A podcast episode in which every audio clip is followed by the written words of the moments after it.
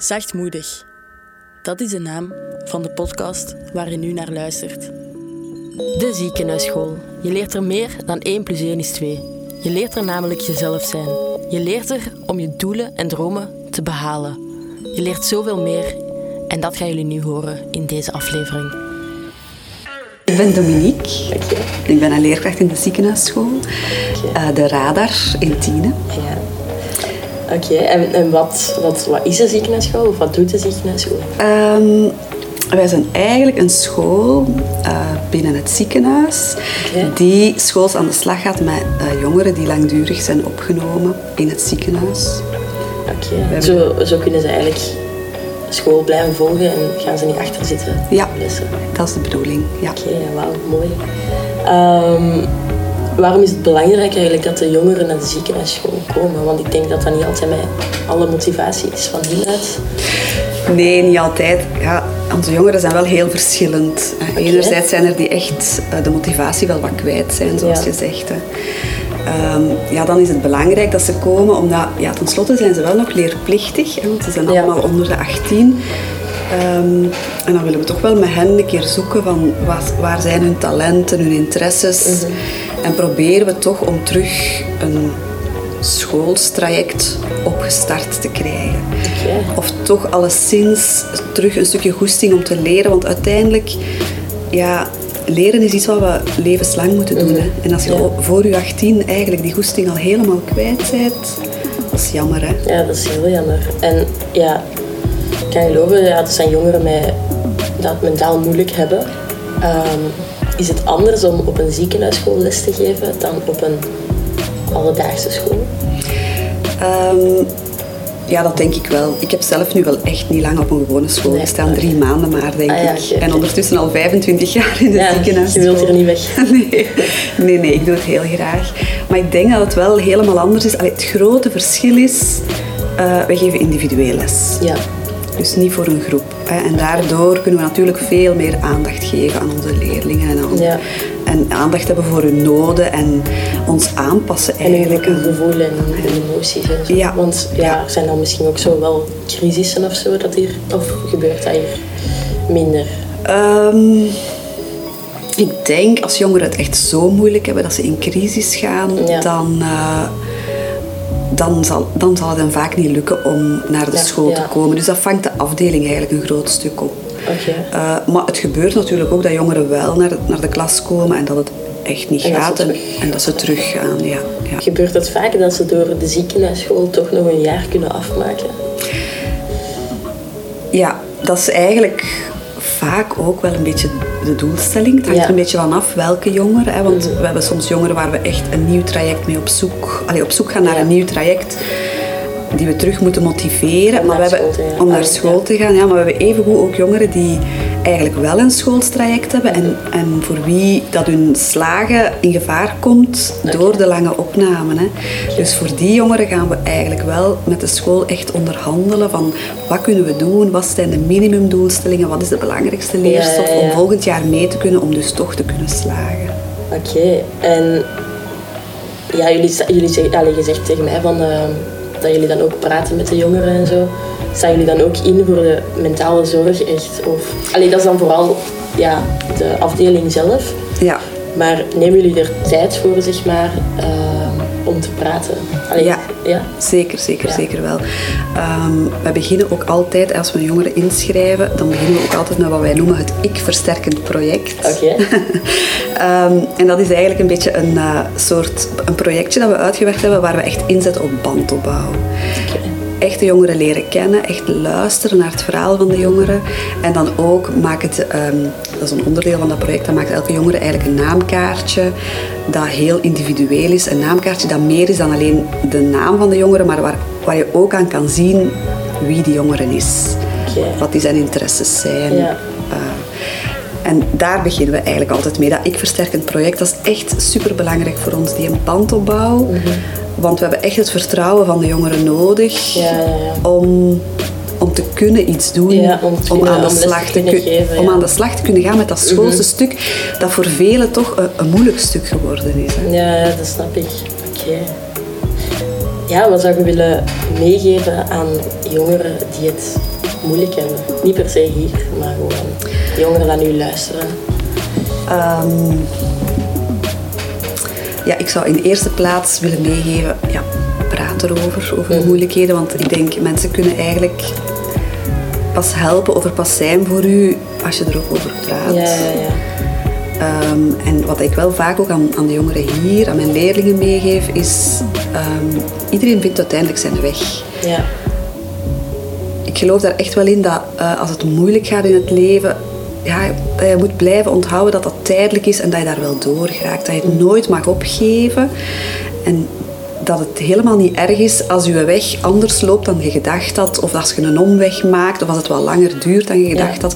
Uiteindelijk maakt dat niet uit. Uiteindelijk wordt iedereen volwassen. Iedereen geraakt er ook. Iedereen geraakt er. Ja. En als je er achteraf op terugkijkt, dan ja, gaat het toch een heel ander gevoel geven. Zo. Dan, dan gaat je dat wel beter begrijpen, meer kunnen relativeren. En, en dan is dat geloof er wel, hè, dat het er Ja, komt. hè. Maar voor de jongeren, ik snap dat wel. Hè. Op dat moment zelf zien ze het niet, geloven ze het niet.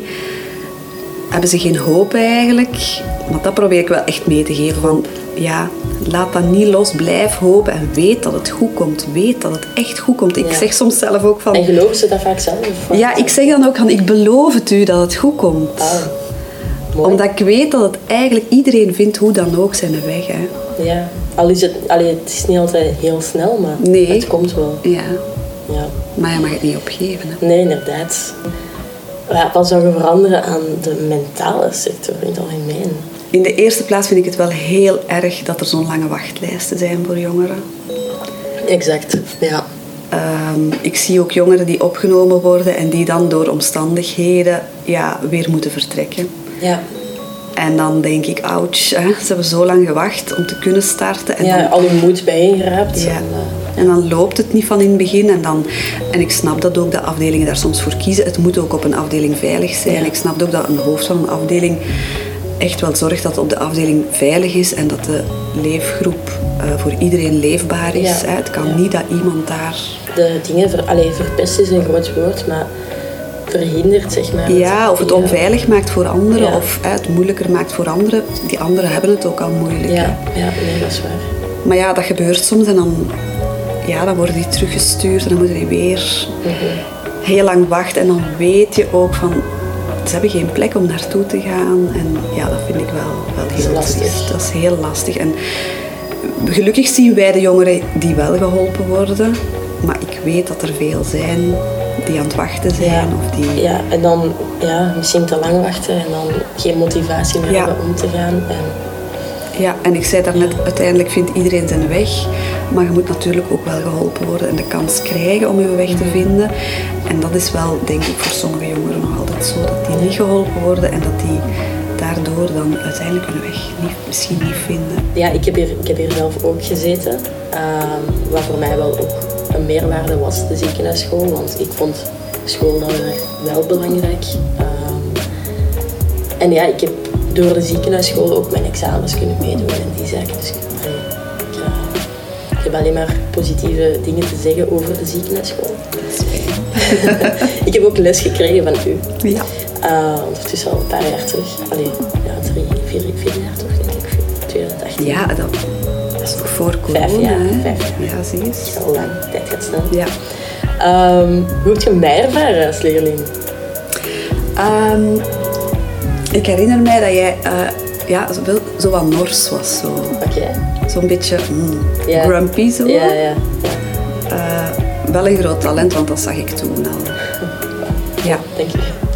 En ik denk ook wel dat dat stuk u, allee, dat je daar eigenlijk ook wel eh, zelf van overtuigd bent geraakt. Dat je wel iets kunt. Ja.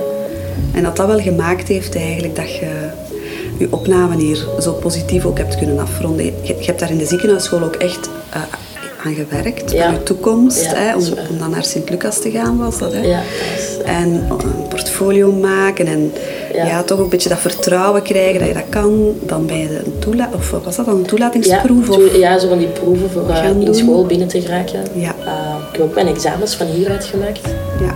wat ik wel leuker vond. ja, dat is natuurlijk wel een beetje veiliger hè? Ja. om dat hier te doen. Ja, dat, dat voelt gewoon Ja. goed aan. denk ik. Ja, ik heb u wel heel erg zien openbloeien. Ja? Zo hier. Ja, ik, ben hier, ik ben hier twee keer geweest. Uh, ja, nee, klopt. Oké. Want ik heb echt nog zo'n beeld van u, Marie, dat je zo op de vensterbank zit. Zo. Ja, ik... ik zo, zo een beetje knorrig zo. Ik had echt letterlijk ook dat masker. Ja. Um, ik wou tonen van... Ik wil hier zo gezegd helemaal niet zijn, terwijl ik keihard hulp wou. Um, ik wou ja, mij niet blootgeven, zegt hij. Ja. Ja, en ik denk dat dat heel vaak is met jongeren. Ja. Dat ze dat eigenlijk een beetje ja, verstoppen of laat mij gerust. Misschien ook omdat ze al wel teleurgesteld geweest zijn hè, in, in hulp. Dat, ja, ja, ja. Dat ze toch niet altijd die hulp krijgen die ze nodig hebben. En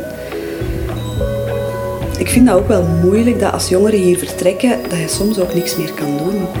Want dan zijn ze weg. Of niks meer weet. Niks meer weet ook.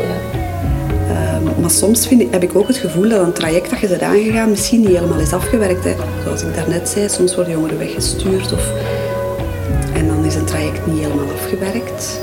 Of soms zijn ze misschien wel gelanceerd, de jongeren, maar het is toch maar zo dat eerste duiken in de rug. En eigenlijk zou ik soms zo graag nog een beetje meer kunnen ja. ondersteunen. Een beetje ook zo. Ja, je moet ook loslaten. Hè. Ja, soms moet je gaan. Ja, en waarschijnlijk ook vaak jongeren die... Uh, dat deze hulp eigenlijk niet werkt voor hun. Uh, maar dat er wel andere hulp is, maar dat ze dan denken van ik kan niet geholpen worden. Ja, dat van is één keer mislopen. Ja, want ik denk inderdaad ook jongeren die mentaal kwetsbaar zijn, die moeten ook de juiste plek vinden. Ja, niet elke instelling of elke zorginstelling of, of nee, niet dat is echt een zoektocht. Ja, dat is een zoektocht. Zoals een school of een, een relatie hebben of zo. Ja. Je past niet bij elke persoon en je komt laagtes tegen, maar ook hoogtes. En zo ja, ja. Ja, dat is, het is echt een zoektocht. En het moeilijke aan die zoektocht is dat, je, dat er geen antwoord is. De jongere heeft eigenlijk een hulpvraag en je kunt er niet altijd zo een pasklaar antwoord op geven. Het is echt een traject aangaan, stap voor stap. En het is ook, en dat vind ik dan vaak naar thuisscholen of soms zelfs ook naar ouders, moeilijk om uit te leggen. Je kunt het ook niet zo in een vingerknip oplossen. Ja. Het is echt stap voor stap, beetje bij beetje. En ja, je moet eigenlijk geduld hebben. En soms merk je dat, dat scholen of ouders dat niet zo goed begrijpen. Ze zeggen, ja, maar je hebt gezegd dat je dat ging doen. Ja, ja, maar we gaan dat doen. Maar ook een beetje op tempo van de jongeren. Hè. Jongeren zien uw plannen ook niet altijd direct zitten. Nee, Denken van, ja. oh, maar dat wil ik eigenlijk niet. Ja, of je hebt geen gelijk of zo. Ja, Ja, Tegenstrijdig of zo. of je gaat misschien, of als je plannen bespreekt, gaat het misschien ook allemaal te rap voor hen. Of denken ze van, oh, wat is dat? Zijn ze wat wantrouwig? Dus Mhm. Ja. Je moet jongeren ook een beetje laten groeien hè, in, Ja, in een, in een tuurlijk, traject. ja. Laten groeien, daar zeggen ze het juist. Want in de ziekenhuisschool hebben ze dat gedaan met mij. Ik zelf heb ook in een ziekenhuisschool gezeten. En ik ben enorm gegroeid. Dank je wel voor het luisteren.